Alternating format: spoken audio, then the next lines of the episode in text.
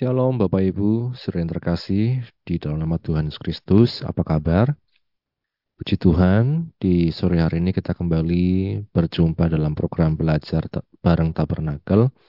Dan sebelum kita belajar lebih lanjut, mari sama-sama kita berdoa. Bapak kami bersyukur untuk kesempatan yang kau beri kepada kami di sore hari ini. Kami mau belajar dari firman-Mu Bukalah hati kami, pengertian kami, pikiran kami, sehingga kami dapat mengerti, memahami, dan mampukan kami, ya Roh Kudus, untuk menjadi pelaku firman-Mu.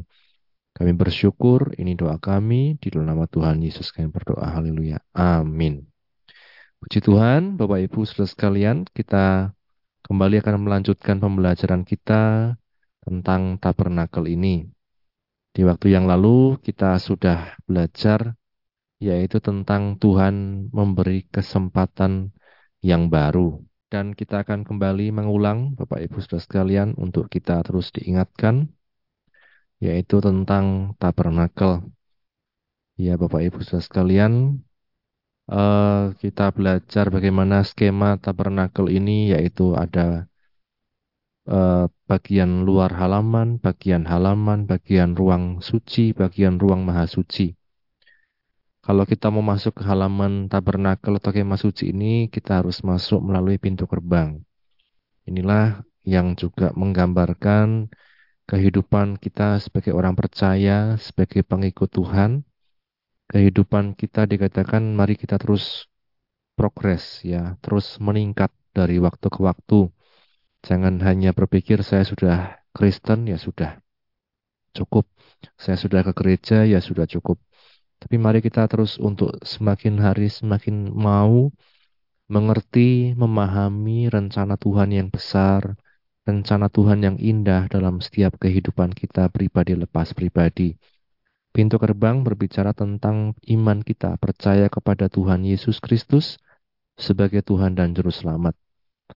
Mesbah korban bakaran berbicara tentang korban, ya, untuk menebus dosa. Dalam hal ini adalah korban Kristus yang menjadi tebusan bagi kita sekalian orang-orang berdosa.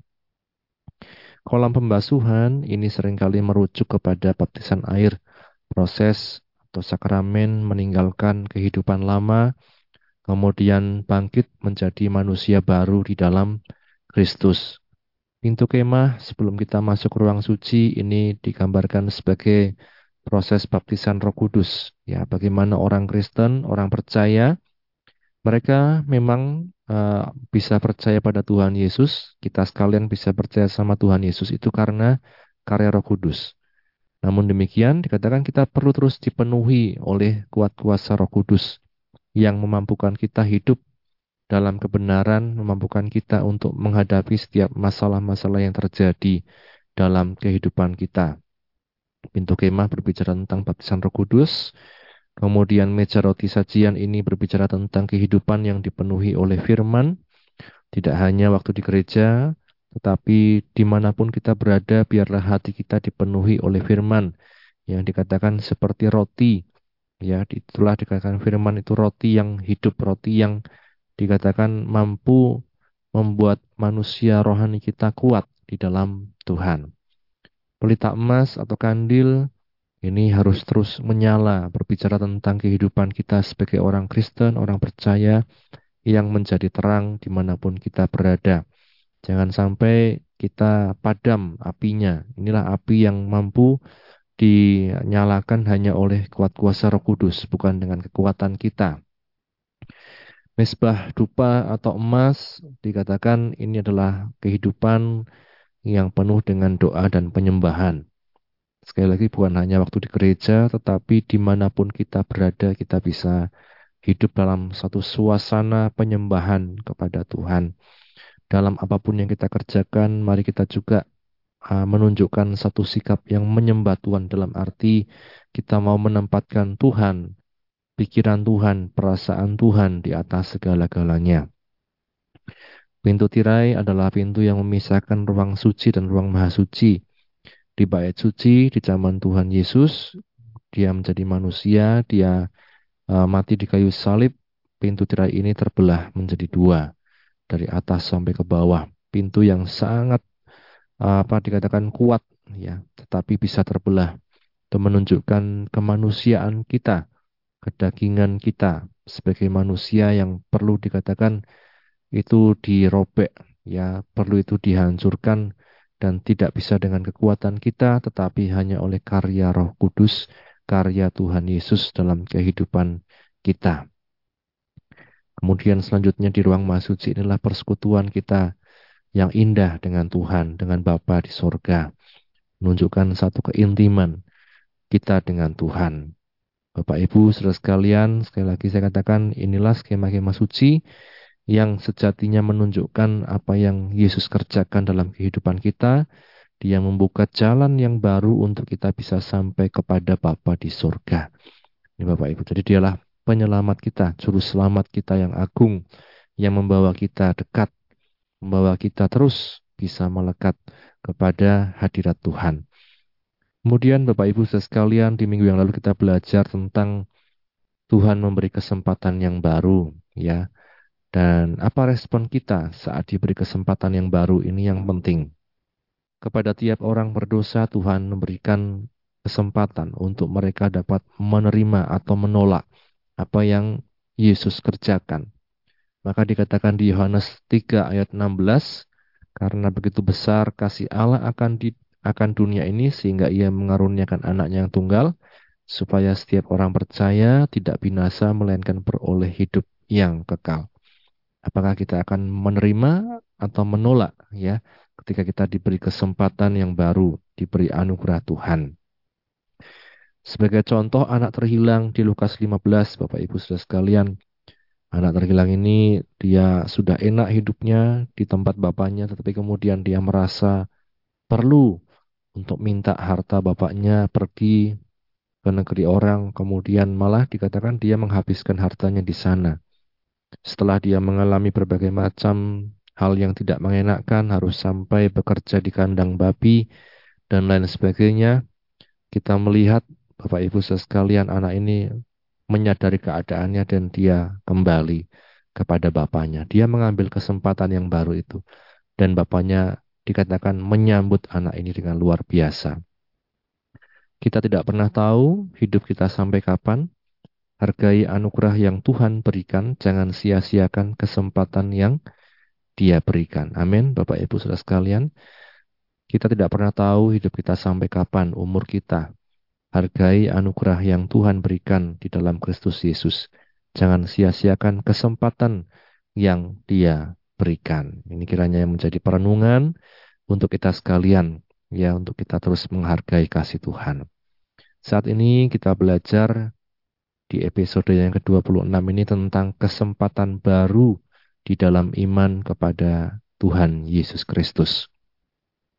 Kesempatan yang baru di dalam iman kepada Tuhan Yesus. Ini yang uh, menjadi kesempatan kita sebagai orang percaya yang tadinya berdosa, tidak memiliki harapan, tetapi puji Tuhan oleh karena korban Kristus kita diberi kesempatan yang baru.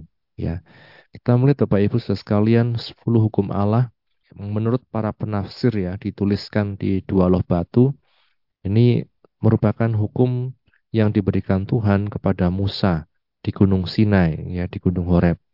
Dan kalau kita uh, melihat hukum-hukum ini tentu bukan sesuatu yang mudah ya bagi manusia untuk melakukan ya misalnya ya kita lihat di Keluaran pasal 31 ayat 18 dan Tuhan memberikan kepada Musa setelah ia selesai berbicara dengan dia di Gunung Sinai kedua loh hukum Allah loh batu yang ditulisi oleh jari Allah ya Hukum ini diberikan oleh Allah sendiri, Bapak Ibu saudara sekalian. Jadi bukan berarti ini satu hukum yang ditulis hanya karena rekaan manusia dan lain sebagainya, tetapi ini ditulis oleh Allah sendiri. Artinya Tuhan ingin manusia agar dapat melakukan hukum ini. Tapi kita melihat dalam kenyataannya manusia sering kali tidak mampu untuk melakukan apa yang Tuhan inginkan dalam hidupnya. Misalnya kita melihat Bapak Ibu kalau kita berbicara tentang 10 hukum Allah di dalam keluaran pasal yang ke-20 kita buka bersama-sama Keluaran pasal 20 mulai dari ayat 1. Lalu Allah mengucapkan segala firman ini, Akulah Tuhan Allahmu yang membawa engkau keluar dari tanah Mesir, dari tempat perbudakan. Jangan ada padamu Allah lain di hadapanku. Jangan membuat bagimu patung yang menyerupai apa pun yang ada di langit, di atas, atau yang ada di bumi di bawah, atau yang ada di dalam air di bawah bumi Jangan sujud menyembah kepadanya atau beribadah kepadanya sebab aku Tuhan Allahmu adalah Allah yang cemburu yang membalaskan kesalahan bapa kepada anaknya kepada keturunan yang ketiga dan keempat dari orang-orang yang membenci aku. Tapi aku menunjukkan kasih setia kepada beribu-ribu orang, yaitu mereka yang mengasihi aku dan yang berpegang pada perintah-perintahku. Jangan menyebut nama Tuhan Allahmu dengan sembarangan, Sebab Tuhan akan memandang bersalah orang yang menyebut namanya dengan sembarangan. Ingatlah dan kuduskanlah hari sabat. Enam hari lamanya engkau bekerja dan melakukan segala pekerjaanmu. Tetapi hari ketujuh adalah hari sabat Tuhan Allahmu. Maka jangan melakukan sesuatu pekerjaan, engkau atau anakmu laki-laki atau anakmu perempuan, atau hambamu laki-laki atau hambamu perempuan, atau hewan hewanmu atau orang asing yang di tempat kediamanmu. Sebab enam hari lamanya Tuhan menjadikan langit dan bumi, laut dan segala isinya, dan ia berhenti pada hari ketujuh. Itulah sebabnya Tuhan memberkati hari sabat dan menguduskannya. Ya, Bapak Ibu sampai di sini para pengajar dari zaman dulu memberikan satu uh, kesimpulan ya bahwa hukum pertama dan keempat ini uh, mengatur hubungan antara manusia dan Tuhan. Setelah itu di hukum yang kelima di ayat yang ke-12, hormatilah ayahmu dan ibumu supaya lanjut umurmu di tempat di tanah yang diberikan Tuhan Allahmu kepadamu. Jangan membunuh, jangan bersina, jangan mencuri, jangan mengucapkan saksi dusta tentang sesamamu, jangan mengingini rumah sesamamu, jangan mengingini istrinya atau hambanya laki-laki, atau hambanya perempuan atau lembunya atau keledainya ataupun atau apa pun yang dipunyai sesamamu. Ini Bapak Ibu yang menjadi perintah Tuhan. Ya, kalau dikatakan sebagai dasar titah atau sepuluh perintah Allah. Bapak Ibu sekalian, inilah yang disampaikan Tuhan kepada Musa. Dan menurut pendapat para pengajar, hukum-hukum inilah yang kemudian dituliskan di dua loh batu yang kemarin kita bicarakan. Dua loh batu yang pertama itu ketika Musa melihat bangsa Israel seperti kuda liar ya akhirnya dihancurkan, dilemparkan oleh Musa sehingga hancur. Kemudian Tuhan berikan kesempatan yang baru. Musa naik kembali ke gunung, tapi pahatlah dua loh batu yang sama seperti yang kemarin. Dan cari Tuhan kemudian menuliskan lagi hukum-hukum tersebut. Nah, Bapak Ibu sekalian, tapi kita melihat dalam kenyataannya, bahkan dalam kehidupan kita pun, sebagai orang percaya, sering kali dengan kekuatan sendiri, manusia tidak mampu untuk menaati seluruh perintah Allah. Ya, dengan kekuatan kita sendiri, manusia tidak mampu untuk menaati seluruh perintah Allah. Maka dikatakan di Roma pasal yang ketiga, ayat yang ke-23, bahwa tidak ada seorang manusia pun yang tidak berdosa. Ya, kita baca bersama-sama. Roma pasal 3 ayat yang ke-23 dikatakan karena semua orang telah berbuat dosa dan telah kehilangan kemuliaan Allah.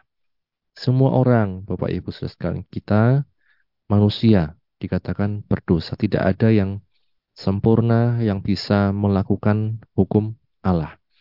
Misalnya tentang membunuh, Ketika Yesus datang, dia katakan orang yang membenci saudaranya sudah membunuh. Tentang bersinah, orang yang mengingini uh, perempuan lain, uh, walaupun hanya dalam hatinya, dalam pikiran itu sudah bersinah. Dan lain sebagainya. Kita, Bapak Ibu sekalian, dengan kekuatan sendiri tidak mampu untuk menaati seluruh hukum Allah. Dan konsekuensinya adalah kita berdosa. Dan ketika kita berdosa dikatakan konsekuensi atau upah dosa itu adalah maut ya. Seringkali juga kita baca sebagai dasar dalam kita apa mengiring Tuhan bahwa konsekuensi dosa atau upah dosa itu ya maut. Roma pasal 6 Kita melihat ayat yang ke-23 dikatakan sebab upah dosa ialah maut. Yang A ya. Upah dosa ialah maut. Tetapi kasih karunia Allah ialah hidup yang kekal di dalam Kristus Yesus Tuhan kita. Nah ini yang kedua, kita melihat mengapa saya katakan tadi ada harapan baru.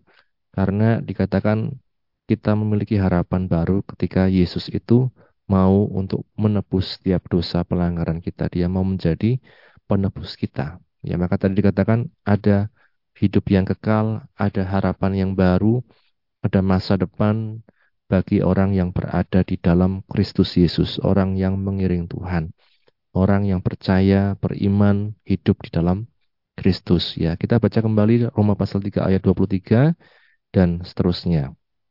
Karena semua orang telah berbuat dosa dan telah kehilangan kemuliaan Allah. Dan oleh kasih karunia telah dibenarkan dengan cuma-cuma karena penebusan dalam Kristus Yesus. Kristus Yesus telah ditentukan Allah menjadi jalan pendamaian karena iman dalam darahnya. Hal ini dibuatnya untuk menunjukkan keadilannya, karena ia telah membiarkan dosa-dosa yang telah terjadi dahulu pada masa kesabarannya Maksudnya ialah untuk menunjukkan keadilannya pada masa ini supaya nyata bahwa ia benar dan juga membenarkan orang yang percaya kepada Yesus. Jadi Yesus ini menjadi pokok keselamatan kita. Bapak Ibu sekalian yang dikatakan dialah yang dikatakan ditentukan Allah menjadi jalan pendamaian karena iman dalam darahnya. Artinya korban Kristus inilah yang menjadi jalan pendamaian kita. Dikatakan untuk apa? Menunjukkan keadilannya. Nah, maka kemudian di ayat 27 dan seterusnya, jika demikian apakah dasarnya untuk bermegah? Tidak ada. Berdasarkan apa? Berdasarkan perbuatan tidak, melainkan berdasarkan iman. Karena kami yakin bahwa manusia dibenarkan karena iman dan bukan karena ia melakukan hukum Taurat. Bapak Ibu sekalian jalan kita harapan kita adalah di dalam Tuhan Yesus sendiri. Ya, bukan yang lain. Maka saya katakan kesempatan yang baru, harapan itu ada di dalam Yesus. Dialah yang menjadi pokok keselamatan kita. Dialah yang menjadi uh, penebus juru selamat kita, Tuhan kita, luar biasa. Nah, Bapak Ibu, maka jangan sampai kita uh, mengabaikan hal ini. Bahkan jangan sampai kita tidak menghargai apa yang Tuhan Yesus sudah kerjakan dalam kehidupan kita pribadi lepas pribadi. Maka saya katakan keselamatan hanya kita dapatkan oleh anugerah di dalam iman kepada Tuhan Yesus Kristus. Keselamatan hanya kita dapatkan oleh anugerah di dalam iman kepada Tuhan Yesus Kristus. Ini Bapak Ibu sekalian yang perlu terus kita ingat ya yang perlu kita terus hargai dalam kehidupan kita sebagai orang percaya. Ayat yang terakhir di Efesus 2 Efesus 2 ayat 8 sampai 9 Sebab oleh karena kasih karunia kamu diselamatkan oleh iman. Itu bukan hasil usahamu tetapi pemberian Allah. Itu bukan hasil pekerjaanmu, jangan ada orang yang memegahkan diri ya.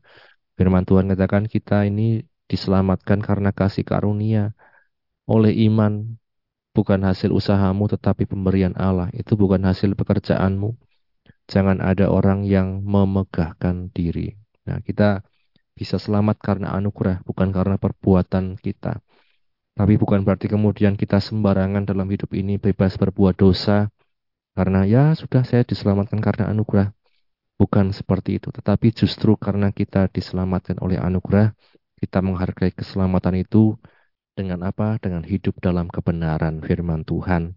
Sehingga dikatakan kita dapat menjadi terang di mana pun kita berada. Orang-orang lain dapat mengenal Yesus sebagai Tuhan dan Juru Selamat. Manusia berdosa. Karenanya Bapak Ibu saudara sekalian, mari kita terus hargai apa yang sudah Tuhan Yesus kerjakan dan mari kita terus hidup dalam kasih karunia Allah. Amin firman Tuhan. Sama-sama kita berdoa. Bapak kami bersyukur untuk firman-Mu yang telah kami baca, kami dengar, kami renungkan. Tolong kami untuk terus hidup dalam kebenaran-Mu, dalam kasih-Mu, hidup di dalam Engkau yang telah menebus kami Tuhan. Kami bersyukur untuk karyamu dan mampukan kami untuk memahami firman-Mu. Celikan mata rohani kami Tuhan, sehingga kami dapat melihat betapa besarnya kasih-Mu, pengorbanan dalam kehidupan kami, dan kami dapat bermegah, bukan karena kebenaran, tapi karena iman kepadamu ya Yesus. Berkatilah anak-anakmu yang sudah mengikuti program belajar bareng tabernakel ini di mana pun mereka berada. Engkau yang menolong mereka dalam setiap pergumulan anak-anakmu. Kami bersyukur. Ini doa kami di dalam nama Tuhan Yesus kami berdoa. Haleluya. Amin. Di nama Tuhan, Tuhan Yesus berkati kita sekalian. Amin.